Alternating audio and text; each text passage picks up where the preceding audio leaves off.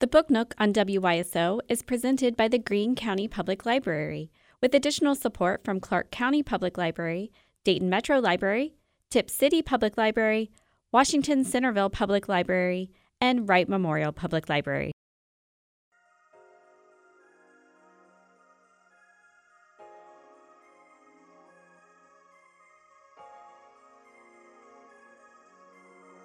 Hello, welcome to the Book Nook on WYSO. I'm Vick Mickunas. It's my pleasure to welcome back to the program today Keith Doubt. He has a new book out and he joins us in studio. Welcome back to the program.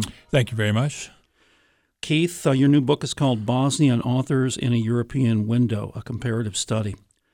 And the challenge for us on the program today is how do we make this subject interesting to our listeners? How do we do that? How, how do we take them inside this very academic study and entertain them?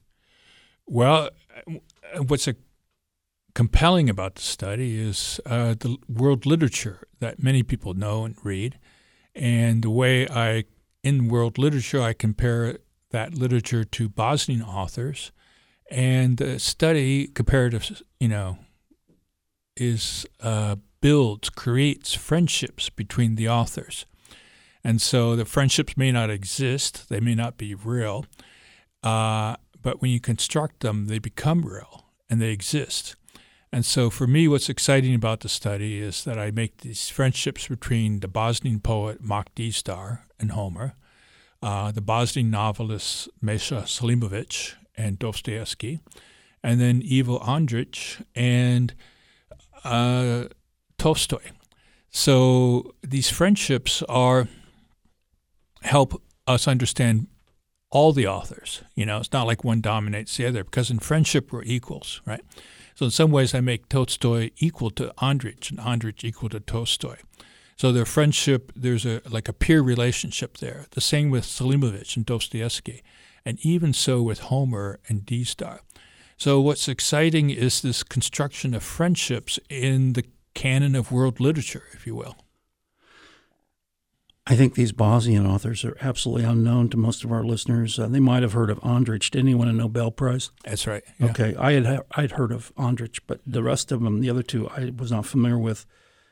Clearly, the the first one you talk about, the connection to Homer is obvious mm. it, once you read about it.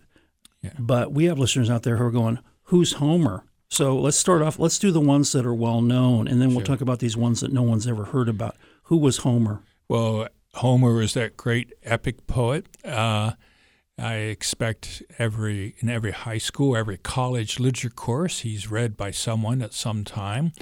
Uh, he influenced many writers in the Western world.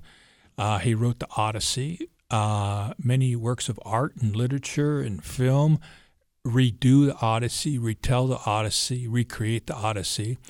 And so uh, Homer's like a template for much of what's interesting and exciting in world literature. And then you picked two Russian authors. Yeah. Who was Dostoevsky? Well, uh, Dostoevsky is a modern writer who uh, wrote many, you know, important works for world literature. Uh, Underground Man is the one I work on. Uh, so he's uh, maybe one of the most important modern Russian writers. And Leo Tolstoy. Now, well, that's a, an author who wrote A Doorstop with War and Peace, and that's one of the books that you're looking at here. Tell, us, tell yeah, us about him. He's yeah. probably the best known yes, of yes. all these authors to yes, people yeah. out there that at least maybe have heard his name. He's a majestic writer. He's compelling. He's widely read, maybe one of the greatest authors in the Western world. Um, and so uh, they're just they're a joy to read, and uh, people from different cultures, different perspectives, different interests read his work, and so they're kind of e- eternal, if you will. It's like uh, their their works will live forever. They're immortal. I would say these authors are immortal. Keith Doubt joins us. His book is Bosnian Authors in a European Window, a comparative study. What is it about you in Bosnia? How did you get so interested in Bosnia? And why do you care enough about these Bosnian authors to write a book like this? Oh, yeah, those are good questions. Well, it was during the war in Bosnia. I was observing it like many people, reading it, you know, in the paper, just like many of us are reading about Gaza and the war in, in the Middle East. And uh, it, it, pulled me in. Uh, I didn't like what was going on, uh, the, and uh, the violence and the war crimes. And so I started paying attention and I you know, wrote some things on some blogs, and I was invited to a conference right after the war in Bosnia. And I went and participated in the conference. I gave a paper. You know, I'd never been there before. I'm not a Slavic scholar about Bosnia. I gave the paper, and they say, "You're one of us. Live with it." And they were right. I, I don't think we'd be friends in any other context, but in the context of Bosnia, these scholars f- from Europe and in Bosnia, we we became friends, colleagues, comrades, if you will. And so then I had a Fulbright and I went to Sarajevo and I taught there. Uh, I wrote a book that was translated and published in Bosnia. I do an online journal called Spirit of Bosnia or Duh Bosne in Bosnia. Uh, I had a Fulbright when I was in Tuzla, and I worked with a colleague, and we went to uh, into villages and uh, collected folklore on uh, marriage customs. Um, and so I, have just been active. It's a place that kind of clicks for me. I think it brings out my best.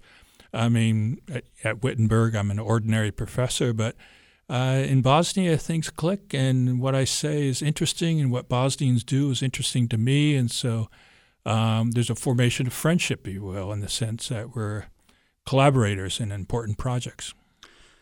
You just uh, indicated that you have a connection with Wittenberg and Springfield. Uh, you're retired now, right? That's right. Okay. Mm-hmm and you were a, a, sociologist. You're still a sociologist. Um, are, are, there two kinds? Um, there's uh, what statistical and theoretical. Is it? it no, that's a, a, fair question. I went to graduate school in Canada, and so the people I studied with were social theorists uh, in ph- phenomenology and critical theory, and so they had more of a European approach to sociology. I mean, we'd even read Hegel or Kant, and so uh, statistics really wasn't a method by which they did a social inquiry, whereas in the United States it is the dominant you know way to go. So yeah, they uh, taught their students to theorize, so to speak, uh, and they were mentors. Uh, one advantage of being in the academy is that your professors, if you're lucky, are, are mentors. They're willing to mentor you, and they did. And so with this book, though, I'm not doing sociology, I'm doing comparative literature. But for me, the advantage of comparative literature is it's you're freer and it's kind of easier to be theoretical when you make the comparisons between different authors. Whereas in sociology and social th- theory, when you're theorizing, uh, you're restricted by empirical boundaries uh, and empirical duties, and need to be a scientist, and your theory is serving the science.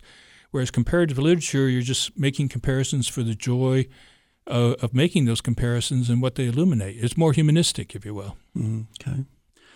And you went to school in Canada. Does that mean you're actually a Canadian? No, I'm not a Canadian. My wife's Canadian. Okay. Um, but uh, no, I went to Canada. I went to graduate school there. I lived in Toronto, and it was an informative time for me in my young adulthood. Mm-hmm. Okay. Keith Doubt joins us. You're listening to the Book Nook on 91.3 WYSO.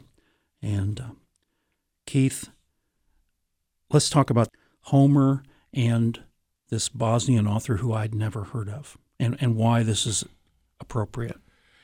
Well, Mak Dizdar is, if you will, a national poet. He's to Bosnians what maybe Robert Frost is to uh, so Walt Whitman. You know? Um, and so he's distinctly Bosnian, and he's read widely in school. And uh, his most important work is kind of a masterpiece where he wrote poetry that mimed or imitated uh, these medieval tombstones scattered throughout Bosnia, 60,000. And some have inscriptions on them and he sort of evokes the, the spirits, the ghost, the remains, the history, the context of the people in really poetic and moving ways. So um, that's so the the limestones come alive, if you will. So that's his major work of poetry. But another work of poetry was published after he died, a year after he died, and it's called uh, Modra Rijeka in Bosnian, and it means you know deep purple river, if you will. Uh, and uh, it hasn't been translated. Although I, with four other people, I did translate the book of poetry, and it's uh, it's the Odyssey. It's a modern Odyssey, and and Dizdar shows a, a close affinity with Homer, and and uh, the intimacy between Dizdar and Homer is is moving, compelling, and it's only when you see the allusions to Homer, which are sometimes cryptic, that you appreciate the power and beauty of the poetry. And so I'm kind of an essentialist, if you will. I'm saying it's essential to recognize Dizdar's relation to Homer in order to fully appreciate the meaningfulness of D- Dizdar's poetry.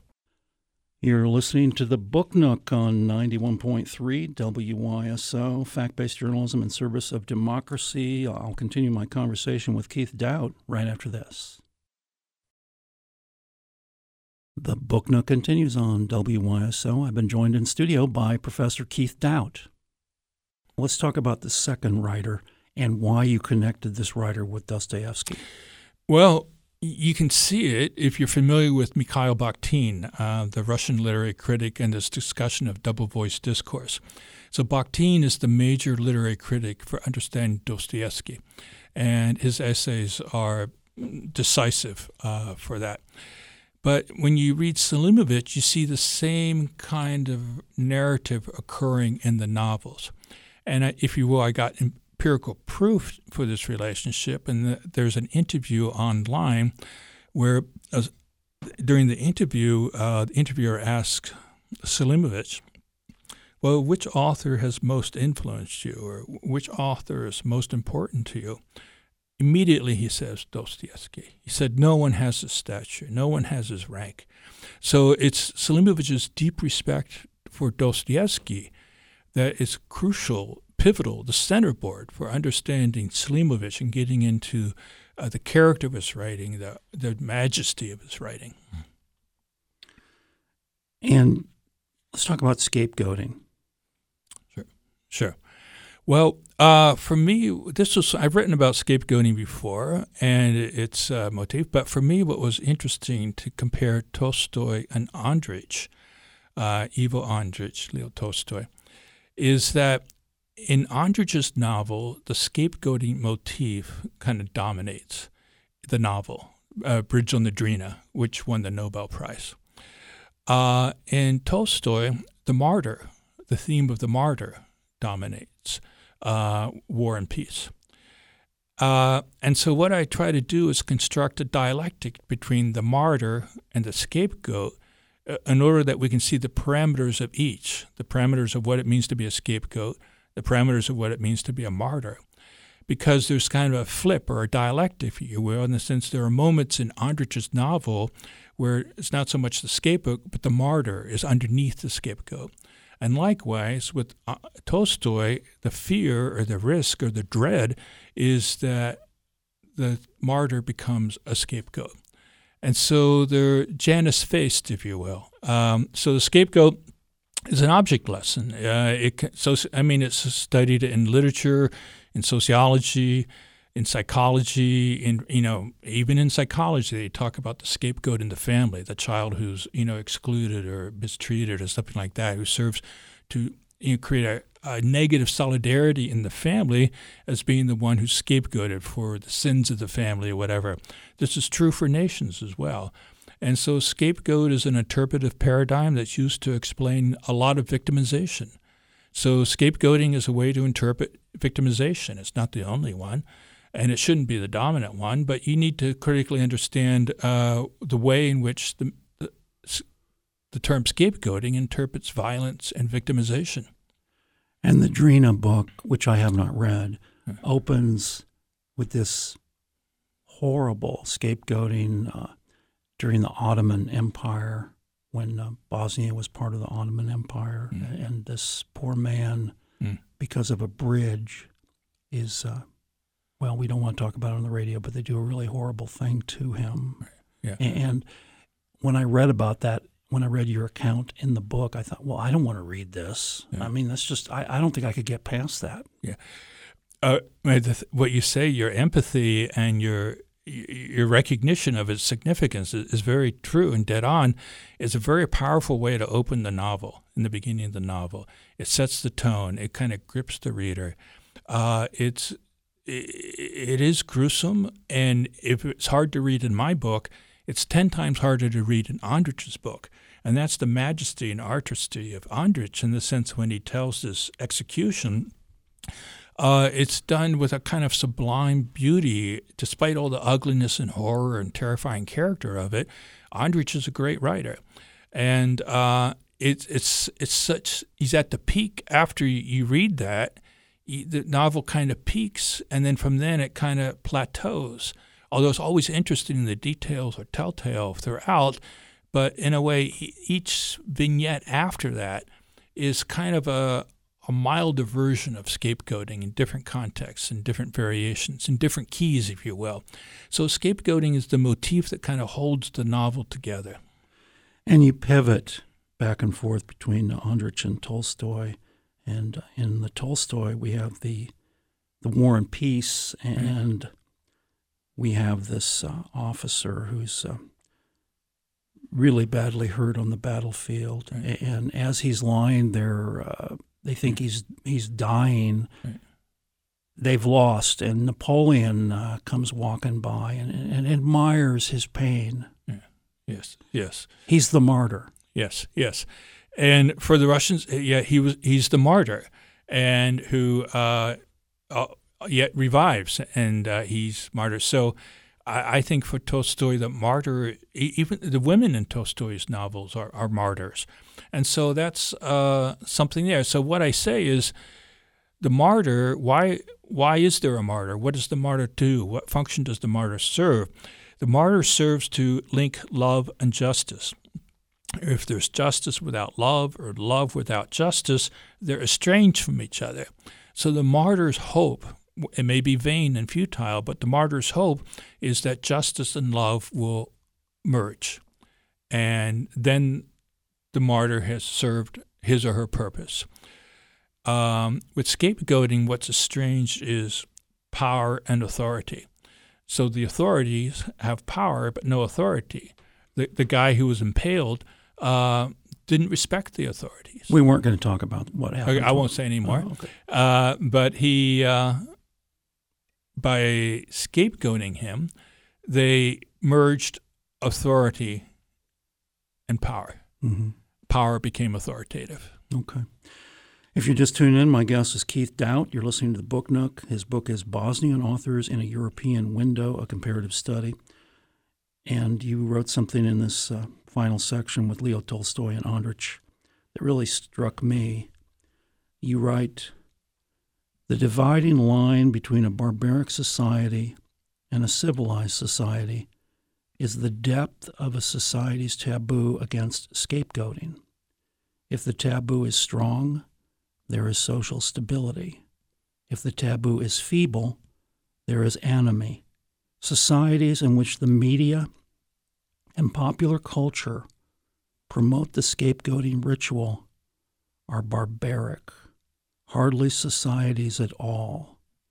Absolute freedom reigns back to back with absolute terror.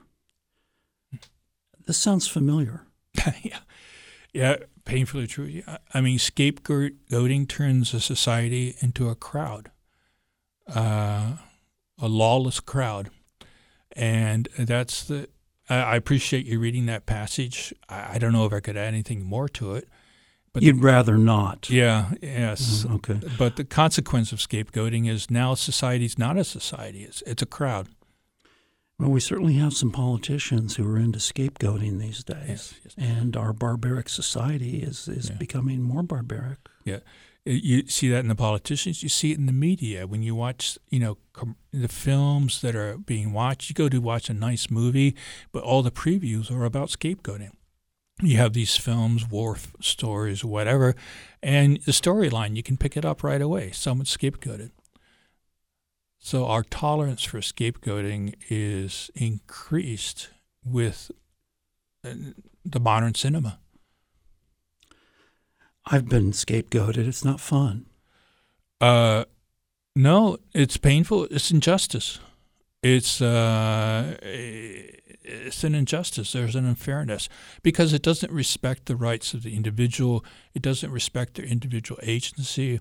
It doesn't respect their integrity as a human being. It, it violates their personhood. It transforms the person into a non-person. So it hurts. Mm. Keith, let's talk some more about the comparison uh, between Tolstoy and your uh, Nobel uh, recipient. You have these two women. Uh, you go into a different Tolstoy book, and, and, mm. these two women who both take their own lives, but but there's it's very different. Mm. We we know one. We know the reasons. We we get the interior of of her mind. and We know mm. why she's doing it. The other one's just like boom. Suddenly she just does it. Exactly. No, that that's uh, that's a, a, good point in the sense, and, and, that's we appreciate the suddenness and the abruptness and the unaccountability of Fatima's death, suicide, uh, right after she got married. When we compare it with with Tolstoy, uh, Anna in Tolstoy's novel, and so it just makes things clearer about the character and structure of Andrich's novel. Like, why why did this happen? Like, it's uh, I mean a very charming, attractive character. So you you kind of wonder how could it have been otherwise. And uh, so I think the author authors care for their characters, and they sometimes don't care for their characters. So there's she served a function, and that was it for Andrich. Yeah. My guess is Keith Doubt. We're talking about Bosnian authors in a European window. Clearly, this is a book that is not going to be a bestseller. What's your hope for it?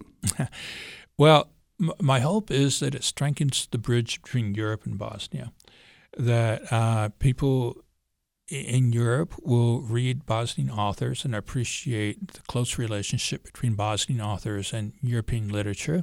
And also, it will, I'm hoping it will support and encourage Bosnians who know this literature and have viewed it in different ways with different interpretations, will see connections to European literature they find empowering and enabling for their appreciation of their culture and heritage. It seems hard to believe that it's been almost 30 years since the Dayton Peace Accords. Yes. And uh, those were negotiated just down the road from our studios. Yeah.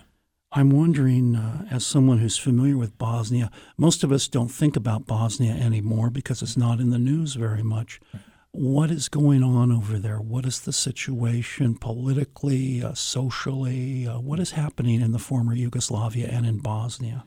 Well, I mean, there's a lot to say to answer that question. We don't have enough time, but we don't. Things are tough. I mean, uh, the Dayton Peace Accords, as I've said before, put Bosnia in a straitjacket, and uh, so you have politicians who are nationalistic and stir up the society into a crowd and prevent reconciliation or you know joint enterprises or engagements.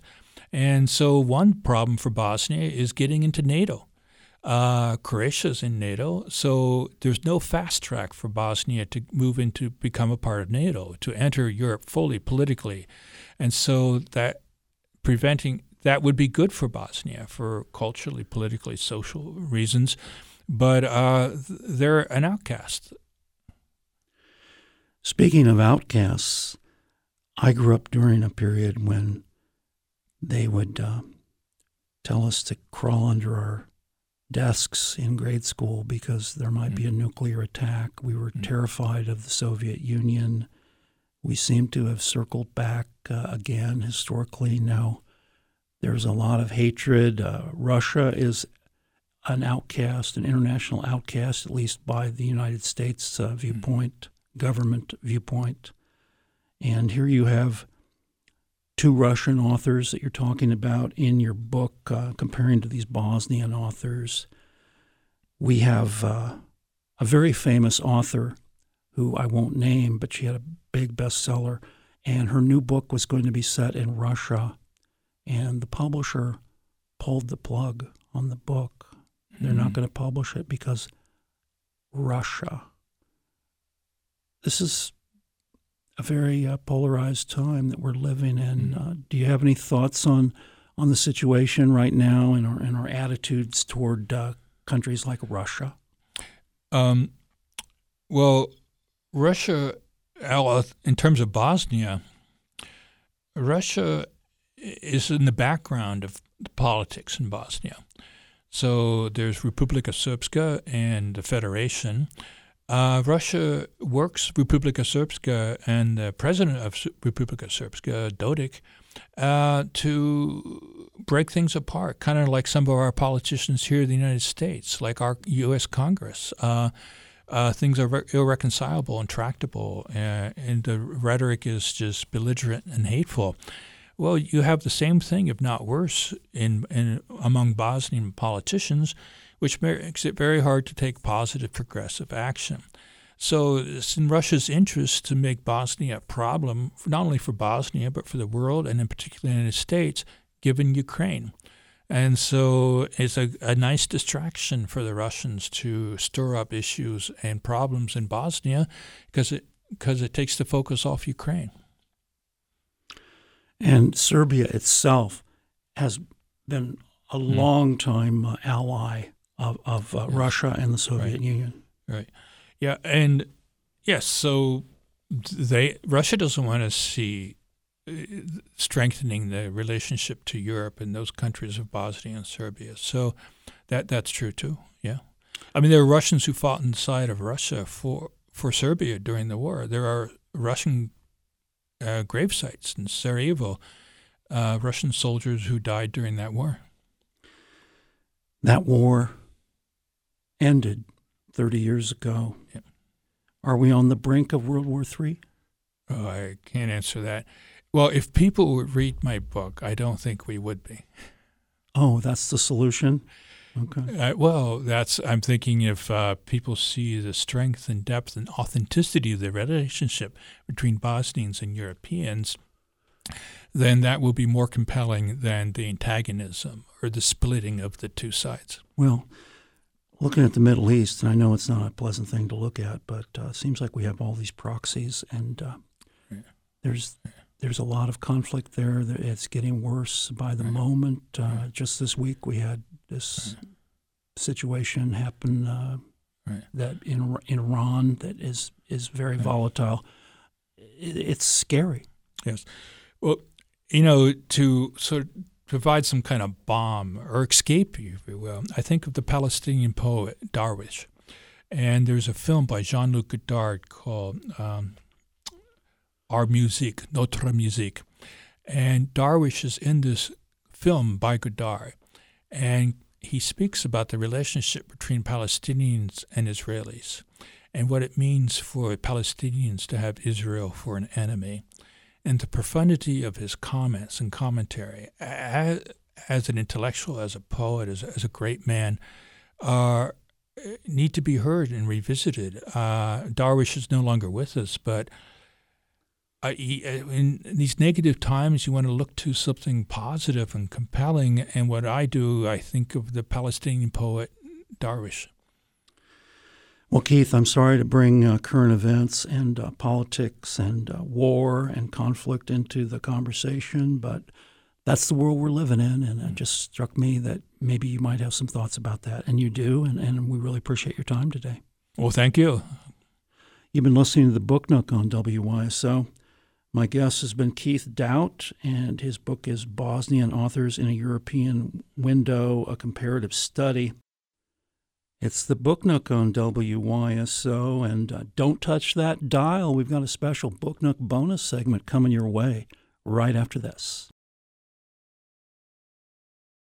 Thanks for uh, staying tuned or for just tuning in. Uh, it's your Book Nook bonus segment. And uh, back when I used to host excursions on WYSO between 1993 uh, and uh, 2003, we would have musical guests, and I don't remember exactly what year this was. I think it was about 2000, but I know the date because it was the date of the winter solstice, and we had some special guests in studio called Puzzle of Light. Let's listen now to this musical interlude as we close out with our Book Nook bonus segment.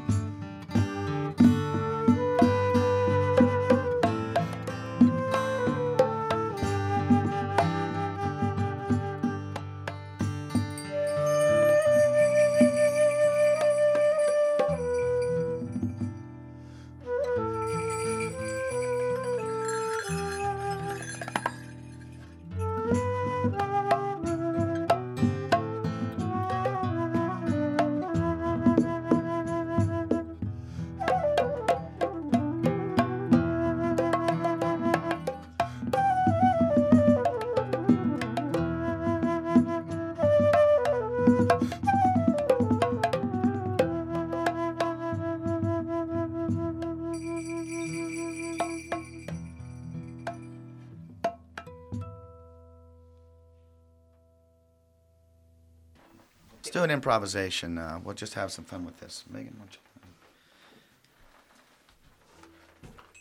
who knows what will happen here?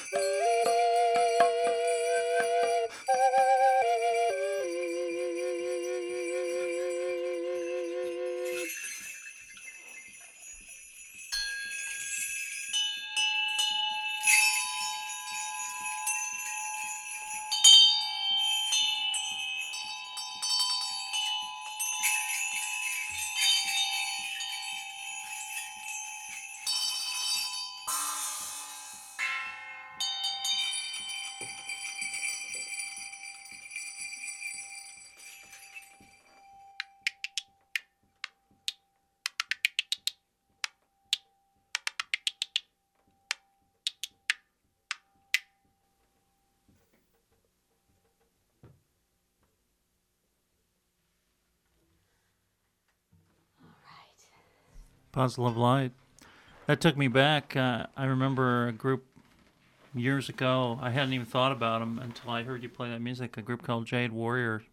Before they dropped, they they used to do all instrumental stuff and it had that really ambient sound to it. It's just beautiful. Puzzle of Light live here in our studio.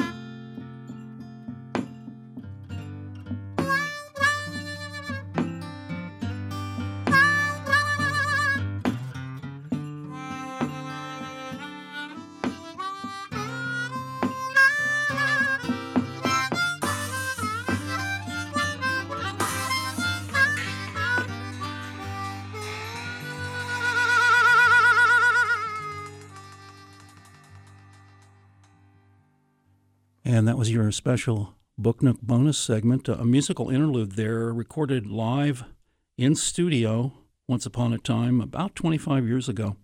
Puzzle of Light joined us. Michael Bashaw on flute and some great harmonica there on that last uh, section. Sandy Kreitzer on guitar, and the late Bob Thompson on percussion. Uh, Bob brought his rock collection with him, and uh, that was a solstice performance recorded on the solstice. I think the year was maybe 1999 or 2000 or 2001. It was I don't remember exactly the year, but I know it was on the solstice. And uh, tomorrow in the Book Nook, I've got a special guest who will be on the program. Her first appearance. I moved to Yellow Springs in uh, January of 1993. And in June of 1993, I hosted my first program on this radio station. And during that first year that I was in town, I really hardly knew anybody. and I got a job working at a uh, coffee shop in downtown Yellow Springs. I'm still affiliated with the Emporium. And I, I met a lot of people there. It was a great social outlet for me. And I met this guy who would come in every day and get a copy of the New York Times. And it was Dr. Jim Agna, who died a few years ago. And I got to know him. And during that first year I was in town, Jim and Mary Agna, his partner, his wife, uh, they were both physicians, invited us over to their house for supper. We had a lovely meal with them, and I got to know him very well over the intervening years. And they invited me, Jim Agna invited me along with some other guys uh, he knew. They had this group of guys that would play tennis every Wednesday. And then afterwards, well, not every Wednesday, I don't think they played in the dead of winter, but, but they would go out to eat on Wednesday nights together. And they would go to these nice restaurants in various places around the Miami Valley. It was a regular thing. And then once a year in August, they would all get together at Bill Hooper's house and have a big supper, not at a restaurant. Each guy was designated to bring something. One guy would bring the wine, another guy would bring the sweet corn. Bud Weaver would bring the steaks from his uh, grocery store. And we'd all sit together, about a dozen guys, and I just would get a lesson about Yellow Springs, about the history of Yellow Springs from these guys. It was really amazing. And most of them are no longer with us. But uh, if you're from Yellow Springs, you might recognize some of the names of uh, the gentlemen in this August group Bill Scott, Cy Tebbets, Bill Hooper, Bud Weaver, Jim Agna, Vic Ayub, Paul Cooper, Perry Stewart, Joe Maloney, Sam Bechtel, and Perry Stewart. And from what I understand, before I joined the group, the late uh, Read Viemeister was also a member. And it was so great to uh, be a part of this group. And I enjoyed it so much. And whenever I'd see Jim Agna, he would tell me about his family. I got to meet some of his family members, his sons, his daughters, grandkids, and he was so proud of them. And he has a son who is in a very great band uh, here locally. Not not a son, a grandson. Uh, that's uh, Jake. Jake uh, is in Speaking Sons. Maybe you've seen him.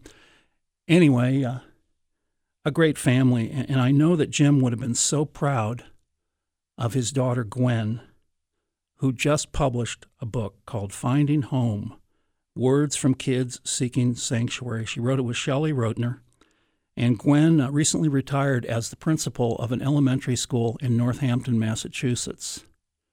And so she's writing these children's books. And tomorrow on the program at 10:30 Sunday morning, my guest will be Gwen Agna. We're going to be talking about her book Finding Home: Words from Kids Seeking Sanctuary. We have 100 million refugees out there in the world right now trying to get away from conflicts, from wars, from famines, from poverty, from climate change, and trying to move to better lives, to better places, trying to escape where they are. They might be coming up from Venezuela, where the economy has completely collapsed. They might be coming out of Central Asia because the climate has changed, or Africa, or someplace where there's troubles. And these kids come with these families seeking sanctuary, and this book brings it home to us. So I'll be talking to Gwen Agna about finding home, words from kids seeking sanctuary, right here in the Book Nook. That's tomorrow morning at 10:30, and I know Jim and Mary Agna, her parents, would have been so proud that Gwen made it onto the book nook because they listened to the program. And I know that she has a sister right here in Yellow Springs now. I hope she'll be tuned in. For the Book Nook, I'm Vick Mickunas. Thanks as always for listening. And we have almost a thousand interviews archived as podcasts. You can listen anytime at wyso.org.